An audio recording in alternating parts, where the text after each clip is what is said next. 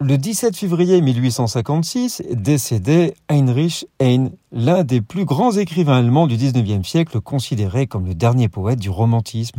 Né de parents juifs, il vivait à Düsseldorf. Les juifs vivaient en plein centre de la métropole et non pas dans des ghettos ou dans un quartier juif. Il éprouvait un grand attachement à sa ville.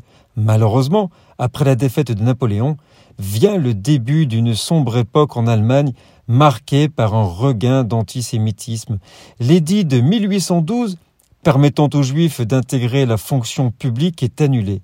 N'étant pas un juif spécialement pratiquant et afin de jouir de plus de droits, il pense à se convertir au protestantisme, pensant ainsi échapper à l'antisémitisme galopant. Mais hélas pour lui, malgré cela, ses origines juives lui valurent toujours hostilité et ostracisme des Allemands, le poussant à émigrer à Paris, où il se liera d'amitié avec un certain Karl Marx. Nous sommes le 17 février.